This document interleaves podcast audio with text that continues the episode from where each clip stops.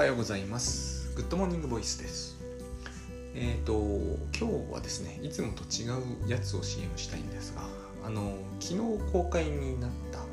えーと、岡野潤さんとゾエさんという方と、えー、3人でやる3カードというタイトルでですねあの、まあ、定額マガジンというやつです。有料の500円で、えーまあ、3人で書くないあのコンテンツを見放題でえっとですね、えー、お二方がつまり岡野さんとゾエさんは漫画を描かれるだろうという以外は特に私が、えー、こうこうこういう内容が週何回連載されますというようなことはタッチしていなくてまあ、えー、月に1回ぐらいは上がるだろう最低でもと思うんだけれどもそれもこう、えー、確実にできるかっていうと意外とそうじゃないと私は思うんですよ。まあ僕漫画描けないからそのコンテンツを作るえっ、ー、と、えー、なんつうんですかまあ負荷ですかね。がどういったものになりうるのかって知らないんで言えないってこともありますが私自身はですねえっ、ー、と月にうん今のところはこう目標として20本は出したいかなと思ってます。で20本は出したいかなと言っておきながら4本とか5本とかになりうるとも思うんですね。そのぐらいの、えーと、ばらけ方はするもんだと思うようになりましたコンテンツをこう例えば向こう5年とか出し続けようと思うとえっ、ー、と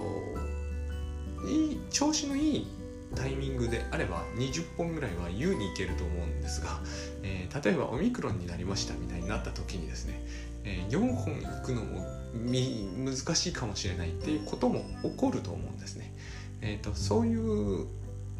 まあ月間のものです。本当は多分月間してこういうんでは成り立たないと思うんですけど今の時代はこれでも成り立つと思うので、えーと、やってみたいと。でえーと、もはやですね私もこう長らくこういうものをやってみて何度も何度もやってみていろいろどうしてもですね、まあ、グッドバイブス的に言えば、えー、過去は繰り返さないんだけど、えー、過去のデータは脳内に蓄積されちゃうんですよねそして、えーと、自分が思い描いていたようになんかならないということだけは、え、よくわかるようになりました。であのこれはですね500円のコンテンツがえーと、出てこないんだったら500円は払うに値しないというご意見も、えー、全くその通りだと思うんですが、えー、私はそういうものとして500円の価値があるかないかという話で、えーと、この種のものを出してうまくいった試しはないので、あのそういう考え方はやめてですねこの3カードに関しましては、えー、応援したいと思う人をまず募りたいって強く思うようになりました。あの幸いにでも幸いにですね昨日出したばっかりなのにもう登録者があるんですよ。登録していただいた方がいらっしゃるんですね。大変ありがたいんですよ。でこれを見ても今回私が考えている方に近いなと思ったんですよ。何しろコンテンツまでありませんから、えー、0本ですからね。本当に空っぽなんですよ。それでも登録してくださる方がいらっしゃるというのはそういうことなんだと、えー、思っといた方がいいかなと。えー、ゾエさんなりジュンさんなり私なりをえっ、ー、と何て言うんですかね。僕は寄付という言葉はここでは使いたくないんですよね。何にも出さないっていうのはないと思うんです。ただえっ、ー、とまあ、えー、そうですね。難しいんだけども。あの食うに困らないようにしていてやらないとコンテンツって出しようがなくなるじゃないですか、えー、そういうニュアンスでここにえ、ー、と出していただけると、えー、嬉しいかなと。あのこれが500円の価値があるのかどうかというのではなくてですね。えーと、この人たちをが、えー、生きていくのの足しになったらいいなぐらいに思っていただけるとありがたいなって思います。で私はそういうその趣旨として、えーとここにほぼ何でも投入しようと思ってます。書きかけの原稿とか、えー、ありとあらゆるもの。例外は仕事のに現在連載しているもの。とタスクシュートクラウドのブログに連載しているものあの2つは無料で出し続けることになると思うんですが他に出すものつまり有料で出すものは基本ここで読めると。ただし、えー、例えば本の原稿などというのはボツになっているということもあるし、えー、大幅に修正されるということもあるから、えーと、同じものじゃないものが読めるという言えばそうだし、えー、逆に言うとその不完全なものであるといえばそういうことになります。編集の手が入る前の段階のものなのでであのこれも考え方次第だと思うんですよね。僕はそのラフを出しますというつもりはないんです。あの編集さんに提出する時にはですね基本的にはこのままでもいけるはずだってものしか出さないつもりでいるんででもそれが丸ごとダメですってことも起こるんですよ。それはやっぱり何度もお話ししてる通り、え僕の主観の域を出ませんからね絶対に。だから編集さんとか読者さんっていうのが、えーと、といらっしゃるわけですよ。客観というものが存在なんつうんですかね受け止めるということはそういうことだと思うんですよね。僕の主観の外に出ると。それが客観であるというのもまた正確じゃないかもしれないけどそういうことだと思うんです。だからあの私としてはこれは売り物として出しますがえっ、ー、と編集さんの手が入ってるわけではないと。多分これは他のお二方のものもそういう趣旨になると思うんですね、えー、そういうものとして500円で月額500円で、まあ、チェンジ図を終了するので、えー、ほぼチェンジ図で書いていたのは最後最後はこの3人ももう何人かの方も書いてくださいましたけど、まあ、最後まで連載という体裁でずっと続けていたのはおおむねこの3人だったと思うので、えーと、同じ金額ならそんなにそのコンテンツとしておかしくないかなっていう言い方もできると思います。そんな感じで、あのノートですねノートの月額有料課金のやつで、えー、出していきたいと思うので、まあ、あの先ほど申しました通り、えーと、フロイトが言ったんですよあの精神分析に通う人にのやるべきことは2つあって1つは、えーと、自分を良くすること。もう1つは正確じゃないかな。正確じゃなかったらすいませんね、えー、1つは自分を良くすること。もう1つは精神分析家を食わせることだと。あれはとってもですねやっぱり本当にフロイトらしいという感じもするしあの眼蓄があるという言い方もできると思うんですがあのそういうもんだと思うんですよね。あれはコンテンツというのとは違うと思うんだけどあのカウンセリングってのはそういうもんだと思います。でカウンセラーがいなくなったら困るでしょってことなんですよ。困るはずなんですよねそのクライアントさんにしてみると。えっ、ー、とお父さんにの世話になっていなくてもお父さんがいなくなったら困るでしょっていうのとちょっとニュアンスは近いと思うんですけれどもね。だいぶ違うんですけど精神分析家の方がはるかに頼りにされているという側面はあるんで。でも、えーと、でも親の方が頼りにしている面ってあるじゃないですか。あの親に何かをしてもらっていないですよ。私たちは親じゃないですけどね。つまりこん私はでもあの漫画子供の頃読んでた時にそういう部分ってあるなっては思ったんですよ。特にこれは個人的な感覚なんだけど、えーと、横山光輝さんとあの最近亡くなった藤子不二雄 A さんは私はこう要するに養ってもらっているからお金を払っているみたいな感じってあったんですよ。350円とか当時そのぐらいだったんですけどね。えっ、ー、となんテントウムシコミックとかなのかな。ああいうやつは35060円。70円ぐらいだった時期もありましたが安いなと思いました。私は小遣いはほとんど漫画につぎ込んでたようなところがあった時代もあったんで、えーと、安いなと思ったんですけれども彼らがいなくなったら困るのは僕の方だって思ったことは真剣に何回かあるんですよ。そういうような意味で、えー、もいいかなと。あのコンテンツはえー、370円の価値をはるかに超えていると思うんですけどでも代わりに、えー、買う人の数が半端ないですからね、えーと、だからある意味そうなるんですよね。フロイトとかあの人種の人たちのところに1万人とか押しかけたらアウトじゃないですか。仕事できなくなりますよね。だから、えーと、1回1万円とかしちゃうわけですよね。その辺の塩梅で価値が全てを決めるわけではないしでも価値がないとまずいしっていうそういうもの。で、まあ、ここのところ話してる話と通じると思うんですがそういうものであったらいいかなと思ってます。で、えー、ついでになのでその3カード絡みではないけれど、えー、書き上げるということについてまあ書き上げ塾というのをえー、倉園慶三さんと一緒にやって、えー、間もなく6期目に入りますけれどもまあ要するに募集かけてるわけですけどね。書き上げるというのは、えー、何でやるかって言ったら意思でやるんです。これはですね先日そういう話にたまたまなって、えーと、再度考え直してみたんだけど、えー、意思でやるしかないんですよ、えー、勝手に手が書き出すことはないですから。それで、えーと、意思っていうとあの自由自在な感じがあるし、まあ、自由自在であるから意思なんだけどあの自由自在なものであればですね塾に行ってそれを発揮させてもらう必要はないじゃないかって話になると思うんです。この話はタスクシュートの、えー、タスクシュートを使ってると実行力が増す系の話と似てるんですよ。本当はそういうことはないわけですよ。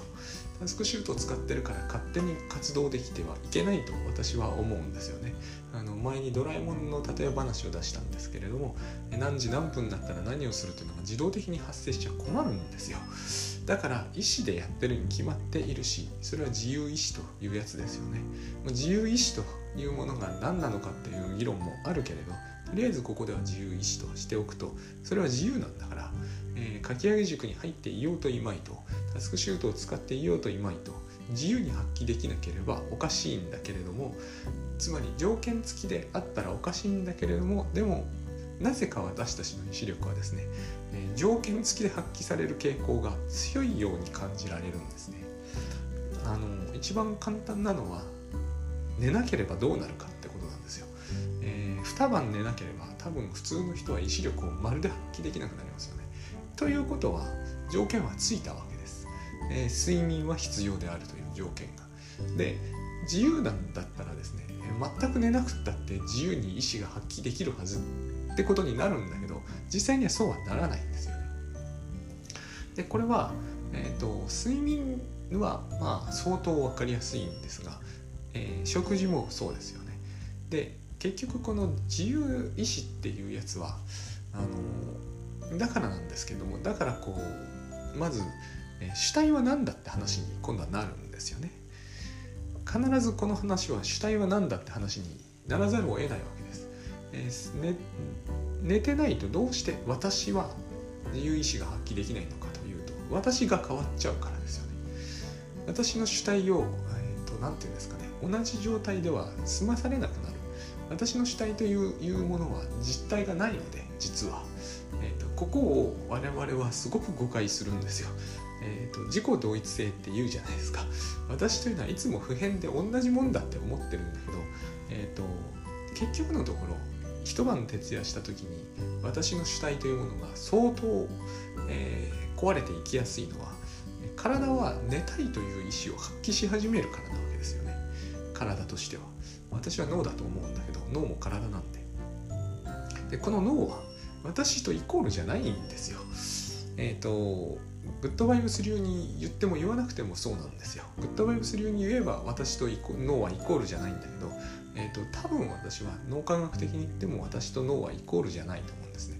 で私は自己同一性というものにひどくこだわっているので、えーと、だからタスク管理という時にいつもおかしな話になるのはこの時間に書いておいたことを、えーと私が書いたことを私がその場で実行できなければおかしいって議論になっちゃうんですよね。でもその時の私は他の人になってるんで、えーと、書いた時とやる時は別の人なんですよ。本当はね。このズレは小さなズレだとみなすか、大きなズレだとみなすかはさまざま考え方あるでしょうが、えーと、ズレどころでないのは間違いないですね間違いなく別人なんですよこれを認めようとしないから、えーと私が理想だと持ってるものを実行できないのは諦めだとか妥協だとかいう話になっちゃうんだけれどもそういう議論は本当は成り立ってないってことです。えーと、3分前に私が理想だと思ったということと3分後に同じことを理想だと思うかどうかっていうのは同じことじゃないんで、えーと、私が違うんだったらつまり別の人は同じ理想を抱かないでしょって話なんですよこれは。だから、えー、タスクシュートを使っていても、えー、グッドバイブスを知っていてもえー、自由意志は発揮できるんだけれども、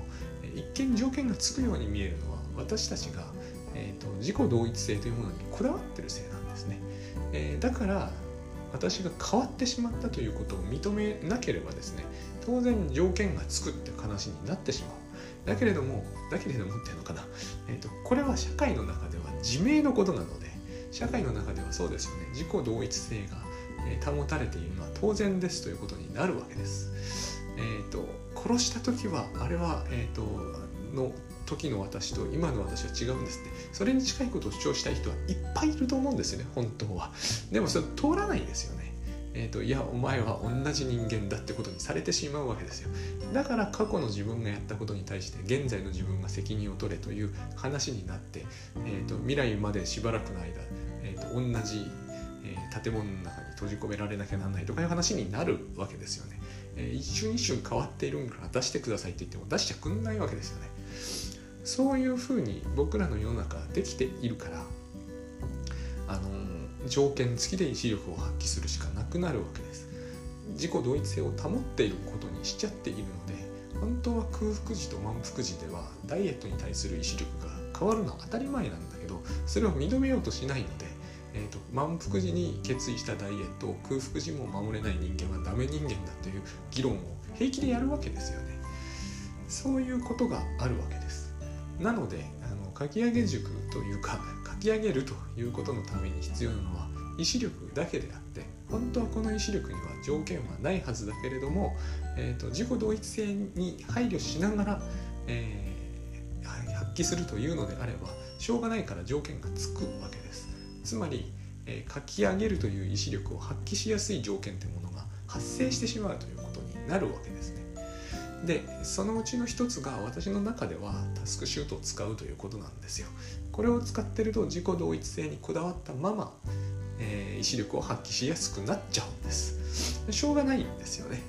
でそういう意味で睡眠もたくさんとっておいて、えー、空腹を満たしておくと。これは一見すごく理にかなっているわけですよ。だからライフハック界隈でもまあまあ人気がある考え方なんですね、えー、自分の条件を良くしておきましょうと。ただこれは、えーと、実はこれに、えー、かかずら割りすぎるとですねすっげえややこしいことになっていくはずなんですね。えーと、ご飯をいっぱい食べたら今度は眠くなりましたとかさまざまな条件が完璧に合致するような条件を整え続けるというのは、えーと、不可能なんですよ。えーと、これをもまた僕らが認めたがらない結局自己同一性にこだわってるせいなんだけどこれもひどく認めたがらないのでそういう時間をずそういう時間あるはずだってまず一つのイリュージョンがあります。つまり、えー、物を書いたり何かをするのに最適の時間というものがまあ相対的に言えば最適な時間はあるのかもしれませんがとにかくそういう最適な条件があるはずだという幻想が一つあります。もっとひどい幻想になってくるとそういう状態を維持できるはずだっていうこっちのイリュージョンはもう完璧にイリュージョンでそんなことがあるはずはないんですよ。えっ、ー、と人間例えば3分の1から4分の1は寝て過ごして寝てる時は物を書くのには全く適さないのでこの、えー、物を書くのに適した状態をずっと維持したいなどというのは問題外でそんなことができるはずはないんですね。これがあの世に言うところのあの隙間時間の活用とかふんだんに時間を活用しましょうという理屈なんです。え、ー、と土台無理なこと。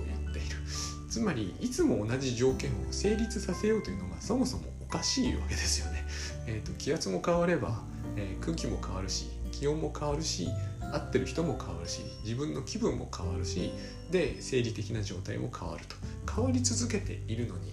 いつも書くのに対しては同じ最高の条件をでもこれを言う人は本当に多くてね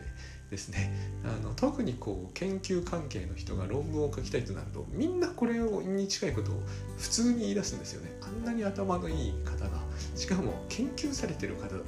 わけだから、えー、その研究対象が何であっても世の中のその諸現象というものがほとんど普遍ということはありえないっていうのはご存知のはずじゃないですか。もうめちゃくちゃ目まぐるしく変わる生物だろうと,、えーと社会だろうと経済だろうとめちゃくちゃ目まぐるしく変わっているのは知ってるのに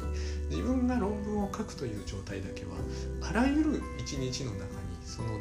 え、最適の条件を見いだしたいという話になっちゃうんですよね。だから、えー、ノイズキャンセリングのとか、えー、最適なこう引き最適なこもれるカフェとかそういうものが人気なんですよ。つまりそれは状態を維持する条件を整えるというのがやりやすい状況を探してるっていう話です。そういう条件がないければ自分の自由意志というのが発揮されない。つまり自由意志なのに、えー、条件次第で発揮できたりできなかったりしますという話になっちゃってるわけですね。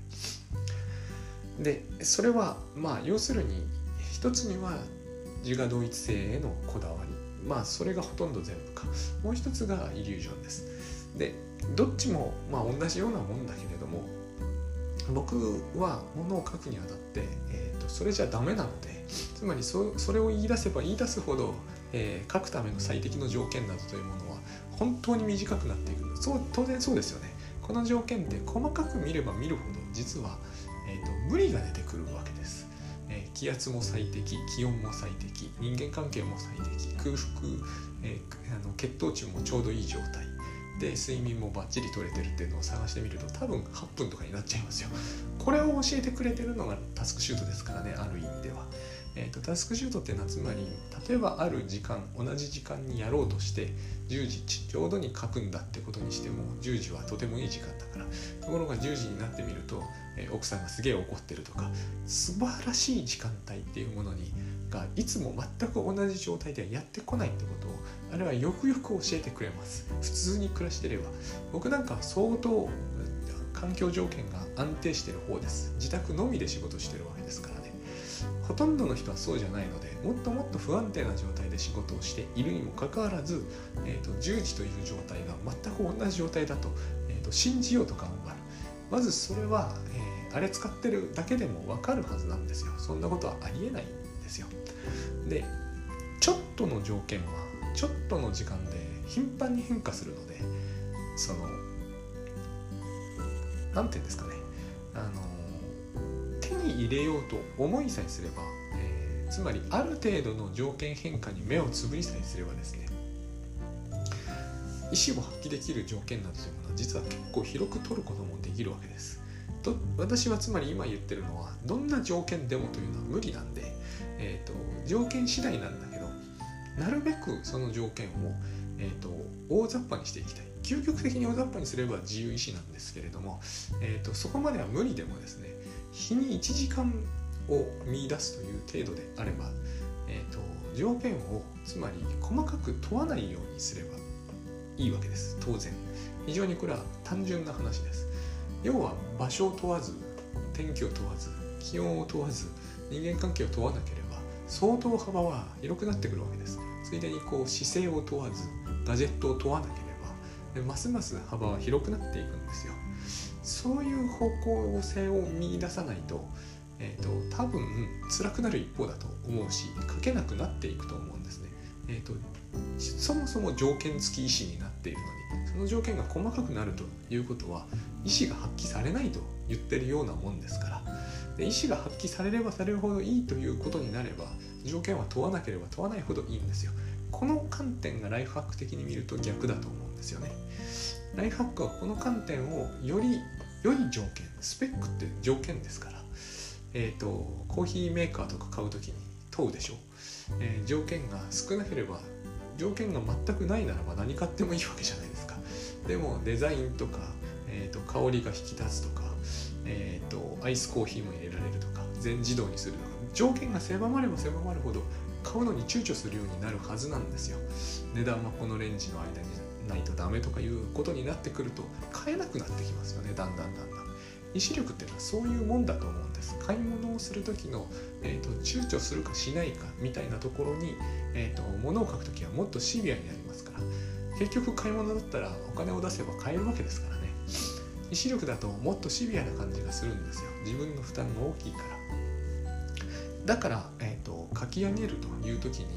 えー、もろもろ条件つけてしまいがちなんですが、まあ、言ってみればそれを極力解放して書く方向に持っていくっていうのが書き上げ塾の趣旨かなとすっごく大雑把に言うとそういうことになるかなと思います。あの条件に本当は、えーと、寄らない自由意志ならばさっき言った通り入っても入らなくてもタスクシュートみたいなものがあってもなくても眠くても眠くなくても書ける実際そうだと思うんだけれども、えーと僕らはそのアイデンティティにこだわればこだわるほど逆に書けなくなっていく。でしかもこだわる。なので、えーと、有効に作用するんだと思うんですね。これは本当は書き上げること一つにはえーと、どまらなくてほとんどどんなことでもこの問題なんだと思うんです。アイデンティティへのこだわりとイリュージョン。その自由意志を発揮するというのが自由自在にできる人にしてみればですね何もいらないんですよ。だけれども、えーと、だったら、えーと、そういうところで自由意志を発揮、えー、しやすい条件を整えてもらうというのは、えー、嘘っぽいんじゃないかと思われるかもしれないんですが実際には、えーと、私たちはみんなそうやって生きてきた面はあると思うんですね。子供の時にお母さん見ててねっていうやつあるじゃないですか。お母さんが見てないとできないってことですよね。これ本当はおかしな話なんだけれどもでもこれは、えーと、幼児には多々起こることですよね。普通にあることです。見守ってればできると。つまり条件次第で意志力が発揮できたりできなかったりすると。ある意味では、えーとまあ、倉園さんに、えーと「あなたは価値マックスなんだから自由に意志が発揮できるんです」と。言ってもらえれば発揮できるっていうケースは全然おかしな話じゃなくなるんですよ。こういう文脈で考えると私にもそれが起こっちゃうわけです本当は起こっちゃダメだっていう考え方を取るっていうのはあると思うんだけれども、えーと、それを言うならばアイデンティティにはこだわっちゃダメだと思うんですよね。えーと、自分は何がなくても全部自由意志でできるって言い切るためには、えーと自己同一性なんかにこだわっていては多分絶対無理だと思うんです。でも今の世の中って非常に不思議なことにアイデンティティに徹底的にこだわりつつそのアイデンティティの、えーと、自由意志を最大限発揮せよって話をしてるんですよ。その結果はもうあのとっても頑張ってストイックに、えーと、体を犠牲にするしか多分なくなるんだと思うんですね。眠くても眠くなくても自由意志は発揮できると思うんだけどこれをえいわゆる寝不足の中でやるということはその自由意志じゃなくなってる証拠だと思うんです自由意志だったら多分寝ますよね寝たいというのが意志なんでつまり自分がいつも同じことを目論んでいたり同じような価値観を保ち続けたまんまありとあらゆる状況で同じことをしたいと思うのが、えーと、多分今の世の中でいうところの意志力なんでしょう。でそれは、えー、一部なぜかできちゃうという人がたまにいらっしゃるんですよ。あのひどくショートスリーパーだだったり、えーと、人との関係がよっぽど険悪になってもなんか構わずやるみたいなことができると。でもあのそういうふうにしたいと思う人は非常に少ないので、えー、だから仕組み化って話になるんですよね条件を整えると。でもこの条件を整えるというのは大きな罠があるということです。今日言ったのはそういう話になっちゃいましたね。そういう方向にしようと思ったわけじゃないんですけど、条件を整えるというのの大きな罠というのは、えっ、ー、と、これは恣意的に決まってるから、どこまででも条件をあの追求していくことができると。自分のこう、不快感みたいな問題ですから、結局。寝不足というのもそうじゃないですか。温度というのもそうです。25度がいいですっていうのだって結構条件きつくしてるけどいや25.3度じゃないと書けません。こういう話になっていくとその人はどこかえっ、ー、と当てになんないなって感じがすると。